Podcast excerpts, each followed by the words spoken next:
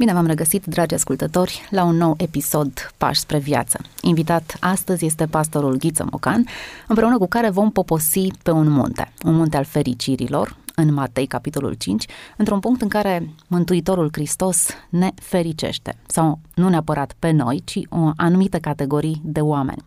Întreaga discuție noastră o mutăm pe un context actual, al postmodernismului, și îmi permit un exercițiu foarte scurt de imaginație. Suntem, domnule pastor, în secolul 21, pe acest munte al fericirilor, iar Mântuitorul Hristos își începe predica într-un context actual. Cum ar fi adaptat-o? Bine v-am găsit, mă bucur să fim împreună. Cred că nu ar fi adaptat-o niciun fel și ar fi ținut-o pur și simplu la fel ca atunci în secolul I. Și mai cred că muntele acesta al fericirilor, care din punct de vedere toponimic, geografic așadar, face încă serioasă discuție în rândul arheologicilor, a specialiștilor, este încă în mare căutare, nu se știe sigur care este, sunt vreo trei variante, fizic vorbind, dar muntele acesta aș vrea să-l privim mai degrabă simbolic, ca pe, uh, peste un arc de timp și să-l vedem ca o reflexie a Sinaiului. Dacă pe Sinai a coborât Dumnezeu, în uh, compania lui Moise și a dat legea, e bine, iată-l acum pe Dumnezeul întrupat, pe Hristos, care urcă pe munte, ajunge în vârful lui și, uh, într-un fel, creează un nou Sinai, un Sinai, să spunem, al noului legământ, o interpretare a legii, ceea ce înseamnă predica de, pe munte, de fapt, în noi termeni și, în orice caz, legați de Hristos. Deci ideea de munte ar trebui să ne comunice ceva? Întotdeauna. Muntele în Scriptură ca de altfel și în literatură și în filozofie, dar inclusiv în Cuvântul lui Dumnezeu, muntele are această conotație a solitudinii, a revelației, a aerului pur, al uh, apropierii de Dumnezeu și a apropierii lui Dumnezeu de oameni, de fapt. Domnul Iisus Hristos se suie pe munte uh, de mai multe ori, dar se suie singur. Acum, deci cu această ocazie, este unică într-un fel, se suie însoțit, se lasă însoțit pe munte, tocmai pentru că urma predica de pe munte. E singura situație, spun asta pentru iubitorii de scriptură, în care Isus suie pe munte însoțit. Însoțit nu doar de ucenici, ci există o mare audiență. Dintr-o dată devine uh, public de radio. Desigur, însoțit de toți cei interesați uh, pentru a produce o selecție. Într-un fel, Domnul Isus vrea să spună cine mi-ascultă predica, cine mi-ascultă mesajul, devine ucenic. Dintr-o dată, implicit, deși nu spune asta, ne dăm seama că cei care ascultă, înțeleg, uh, întreabă, merg mai departe în demersul lor de cunoaștere a Domnului Isus, uh, sunt de fapt ucenici și acesta este caracterul ucenicului, acelui care nu se satură niciodată, caută mereu mai mult. Mesajul în sine nu are nimic populist, pa chiar l-am putea um, nu acuza, dar trage de mânecă. Nu are nimic în sine în care, dacă își dorește selecție și chemare de oameni, uh, îi lipsește cârligul, acel vin în coa. Mesajul este atât de radical încât puțin se califică. Exact cum uh, insinuai, uh, iar mesajul este de fapt o răsturnare. El ia legea lui Moise și o interpretează într-o manieră unică cum nu o făcuseră până la acel moment uh, rabinii, învățătorii, uh, cei care scriseseră Talmudul, Mișna și alte comentarii evreiești. Domnul Iisus Hristos realmente aduce ceva nou. Pentru că noi ne referim acum la prima parte, la fericiri, voi spune că toate aceste virtuți cuprinse în cele opt fericiri au fost subiectul dezbaterii filozofiei grecești înainte de Hristos. Spun lucrul acesta nu ca o sminteală, și ca cineva să se potignească în asta, ci o să vedeți unde vreau să ajung. Ă, aceste virtuți au fost dezvoltate bunoară de Aristotel, ca să dăm numele cel mai cunoscut, de Platon și de încă câțiva corifei gândirii ă, precreștine, iar acum Isus le rea. La nivel conceptual nu este nicio noutate. Bună oară, Socrate moare și este priconit pentru ideile lui. Alți mari uh, uh, gânditori trăiesc în sărăcie înainte de Hristos. Își asumă toată această condiție a fericirilor. La nivel conceptual nu este nicio noutate și totuși noutatea este capitală. Isus leagă toate aceste uh, fericiri sau să le spunem virtuți, toate aceste virtuți le leagă de El, le face să fie cristocentrice, le ancorează în El. Pentru că baza, fundamentul eticii creștine este că e singura etică din lume și din istorie care se leagă de o persoană, nu de concepte pure, nu de sistematizări la nesfârșit, ci de o persoană care a făcut dovada că se poate. Acela este Isus, cel care ține predica, de altfel singurul predicator din istorie. Această predică leagă legea lui Moise, care Pavel recunoaște că era imposibil de împlinit, și nu doar uh, o enunță, ci o ridică. Standardul este mult deasupra. Dacă Moise spunea, afirma că îți poți lăsa soția în anumite condiții, standardul e ridicat binișor deasupra. Dacă oricum Dumnezeu știa că e imposibil de atins, ce a vrut de fapt să comunice prin faptul că a ridicat mai sus decât imposibilul? N-aș privi lucrurile printr-o ridicare de ștachetă, ci mai degrabă printr-o coborâre într-o zonă mult mai intimă a ființei. Adică? Cred că Domnul Isus, uh, prin predica pe care o ține, vrea să arate că atitudinea este condamnabilă mai degrabă decât fapta.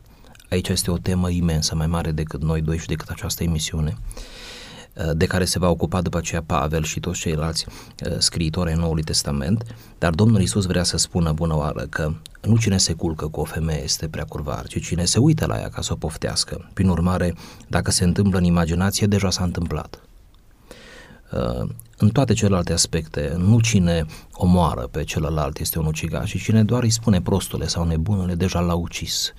Uciderea cu vorba, o noutate pentru ei o noutate pentru noi, o rigoare la care nu, nu te-ai aștepta.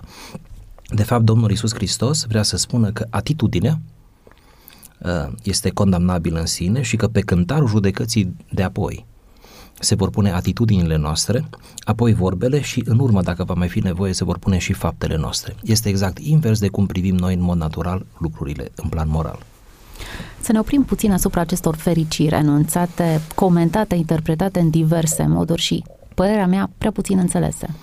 Așa este. Uh, m-am apropiat în ultima vreme de fericiri, motiv pentru care discutăm pe acest subiect și eu însă mi-am învățat lucruri noi și uh, am aflat în sfârșit și eu că de fapt nu sunt fericiri.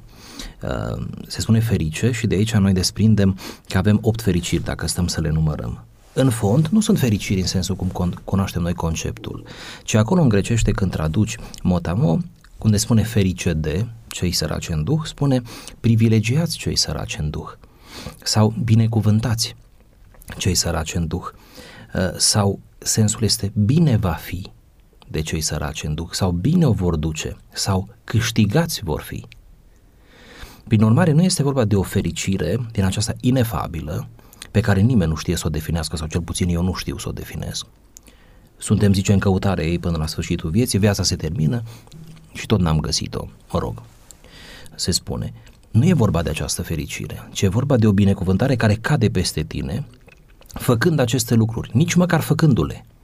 Le vom enumera și vom vedea că aici avem de-a face, de fapt, cu niște virtuți atitudine, cu ceva care ține de interior și care, desigur că se vede și în exterior, dar asta este doar uh, o, o chestie automată dar în interior se nasc toate acestea. Și atunci, într-un fel, fericirile sunt văzute de comentatori ca fiind baza predicii de pe munte. Există comentatori la ora actuală, detalie, care spun așa, toată predica de pe munte este o explicație, o argumentare a fericirilor.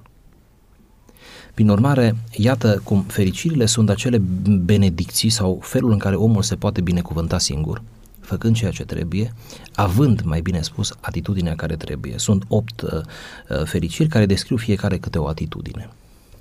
Interesant. Deci nu avem concepte abstracte, ci niște noțiuni foarte concrete pe care le putem uh, desprinde din acest context. Și ca să ne speriem până la capăt, voi spune că nici măcar nu se oferă rețeta. Marea problemă a fericirilor, după părerea mea, este că nu avem o rețetă de lucru.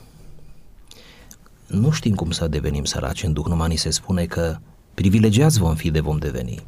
Nu știm cum să plângem autentic nu de nervi, de dâcă, de invidie, să plângem autentic, nu știm cum să fim blânzi de fapt și să nu cădem în extrema cealaltă, să fim preșul tuturor.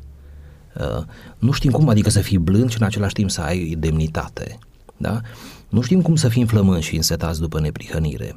Câte vreme trăim într-o societate materialistă și nimeni nu ne împinge într-acolo. Nu, nu ni se spune cum, numai ni se spune că bine ar fi să fim că binecuvântați sunt cei care ajung. Până la urmă aici este un, o provocare teribilă, zic eu, a fericirilor. Mi se prescrie recompensa cumva în aceste fericiri? Sigur, sigur. Ni se dă atitudinea și recompensa, nu ni se dă rețeta, drumul într-acolo. Se pare că fiecare trebuie să-l găsim singur. Cum ar putea fi formulate aceste benedicții pe un munte contemporan? N-aș muta-o chiar în Apuseni, dar dacă am aduce aici în România, în contextul nostru. Uh, mă gândesc că cel mai bine ar fi să spunem câte un cuvânt pentru fiecare fericire. Uh, să mergem pe termen de fericire, benedicție ar fi, nu? Uh, binecuvântare. Și dacă ar fi să găsim, ar fi cam în felul următor. Pentru prima fericire, eu folosesc cuvântul, conceptul de dependență. Săracul în duh, de fapt acolo pentru sărac în grecește este cuvântul milog, cerșetor, cel care nu are, cel care depinde în mod existențial de unul mai tare decât el. Sărăcia aceasta, din punct de vedere etimologic, este sărăcia totală. N-ai nimic. Nu ai proprietate, nu ai casă, nu ai bicicletă, mașină, nici vorbă, nu ai nimic. Tu ești singurul tău avut. Numai că se adaugă, sigur, mutându-se registrul de pe sărăcia materială pe sărăcia în duh.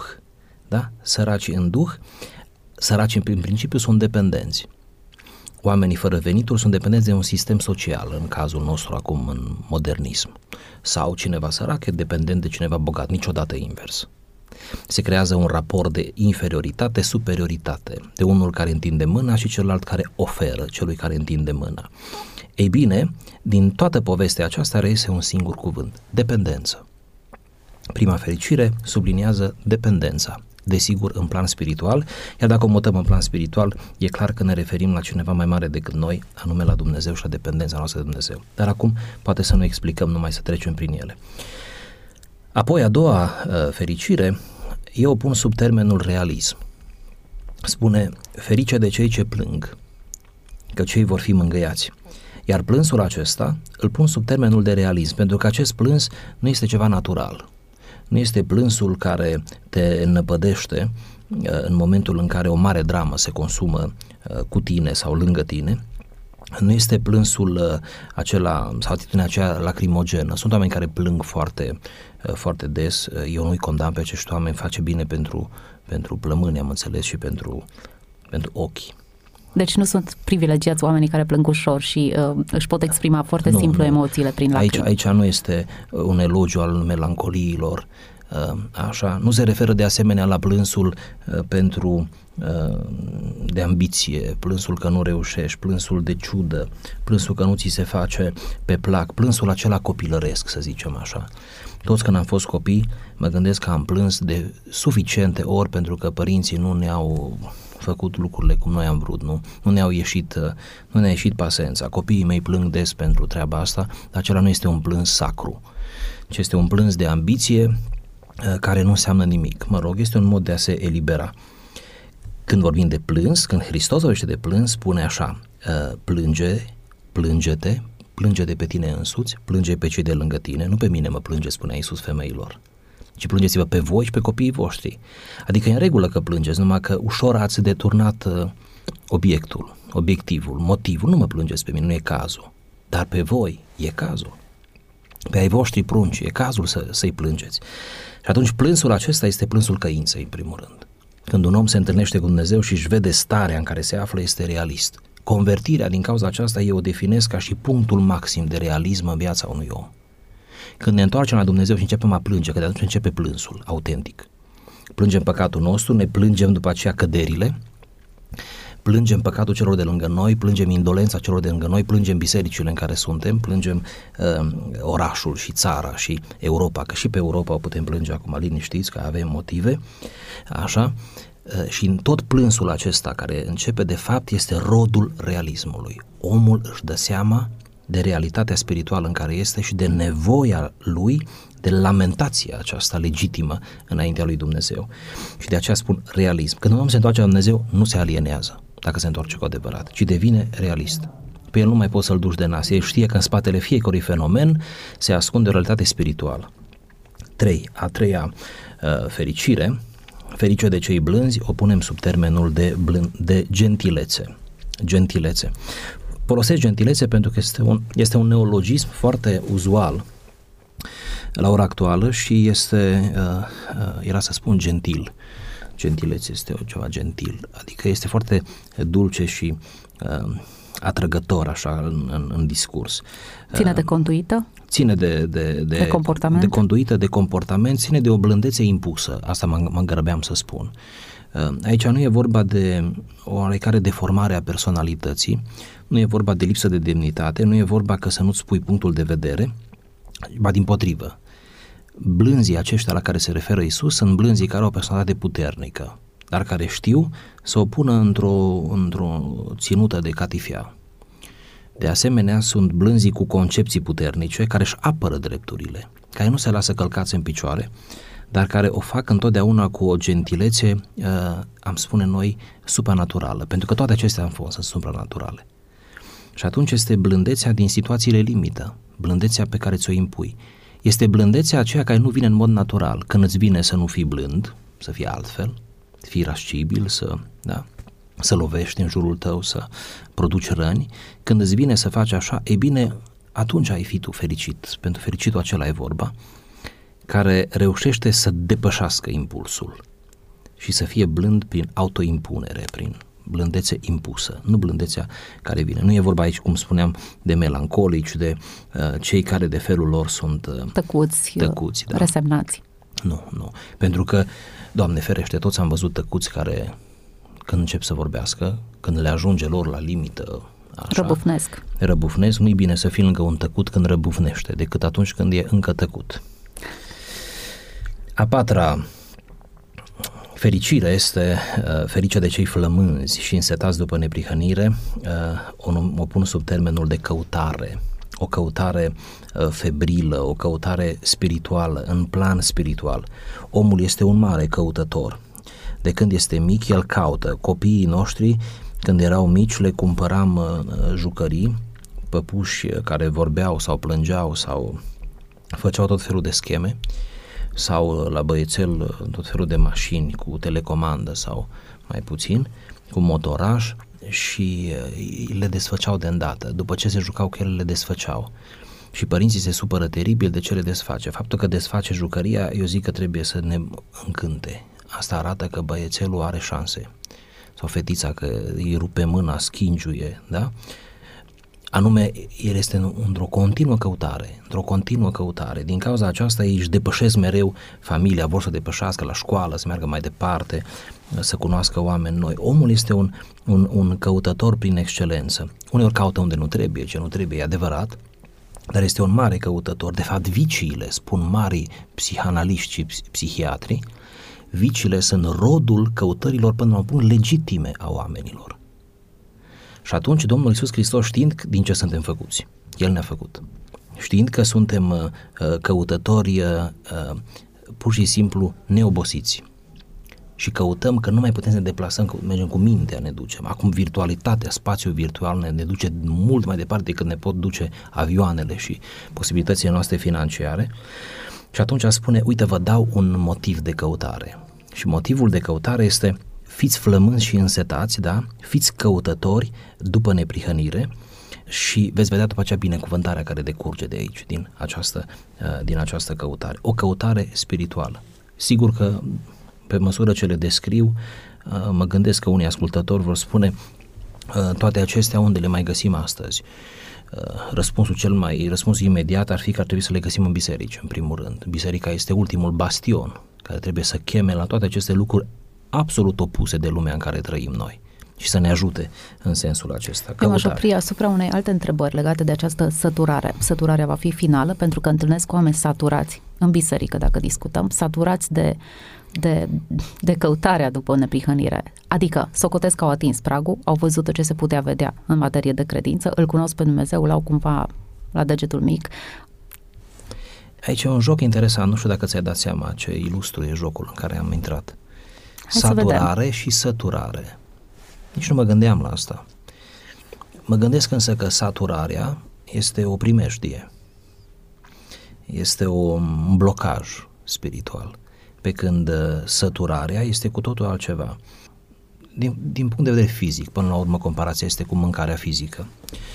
Uh, din punct de vedere fizic mă satur de multe ori, uh, dar sunt mereu conștient că din nou va fi foame și mă voi, trebuie din nou să mă satur. Aceasta este săturarea normală, în sensul că este un proces aici. cum din punct de vedere fizic am atâta minte, să știu că dacă azi sunt sătul, mâine va trebui să o iau de la capăt și să fac ceva, să fiu sătul, din punct de vedere spiritual ar trebui să intre sub, în, același, în același uh, registru, în același ritm. Și atunci când spune vor fi săturați, vor fi săturați în sensul aici, acum, spiritual, prin binecuvântările lui Dumnezeu, și odată vom fi săturați, dar acolo este planul escatologic, da? în împărăția lui Dumnezeu. Pe când saturația este o autosuficiență, mă gândesc. Să ajungi la punctul în care am cunoscut astfel de oameni, din păcate, care consideră că au atins tot ce se putea atinge, iar lucrul acesta este un nonsens, chiar și conceptual vorbind. Cum să atingi tot ce se putea atinge de vreme ce noi avem concepții apofatice despre Dumnezeu, adică noi credem că nu-L putem realmente cunoaște pe Dumnezeu de aici. Îl de cunoaștem aici. în parte, spune În parte, Pavel. da, avem apofatism. Uh, Dumnezeu este încă ascuns și El se ascunde de noi și și când ni, se relevă nu e sigur că îl pricepem. Da? Și atunci cum să te oprești din această uh, căutare? Cum să te oprești? Condiția umană în sine nu, uh, nu poate suporta revelația de plină, nu neapărat că nu, nu ni s-ar descoperi, dar Sigur. vedem cazul cu Moise când îl acoperă să Sigur. nu vadă în totalitate. Sigur că da. Sigur că da, este această prezență ascunsă, cum se numește ea, a lui Dumnezeu în istorie și în biserică realmente.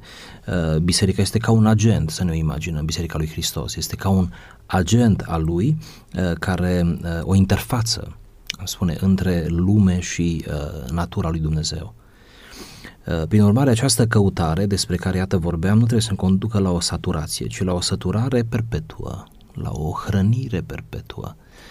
Copilul, dacă nu plânge, nu primește de mâncare, Uh, clientul dacă nu cere, nu îi se aduce la restaurant mâncare, într-un fel uh, inițiativa, nu? În hrănirea fizică pornește de la cel care uh, are apetitul acesta, un apetit spiritual în fond pe care trebuie să ni-l cultivăm. Iar Biblia în sine conține suficiente cârlige pentru asta. Acestea sunt doar primele patru fericiri. Să mă opresc aici pentru că mă îndeamnă curiozitatea să mă mai joc puțin cu termenii aceștia. Suntem flămânzi și însetați, căutăm febril neprihănire, dreptate. Dreptatea fie cu D mare, dreptatea fiind Dumnezeu, pe care, așa cum am discutat, nu-L putem cunoaște în totalitate, dar dreptatea pe care ne-o facem unii altora sau care am dorit să ni se facă acum aici, cum am, cum am judeca acest termen?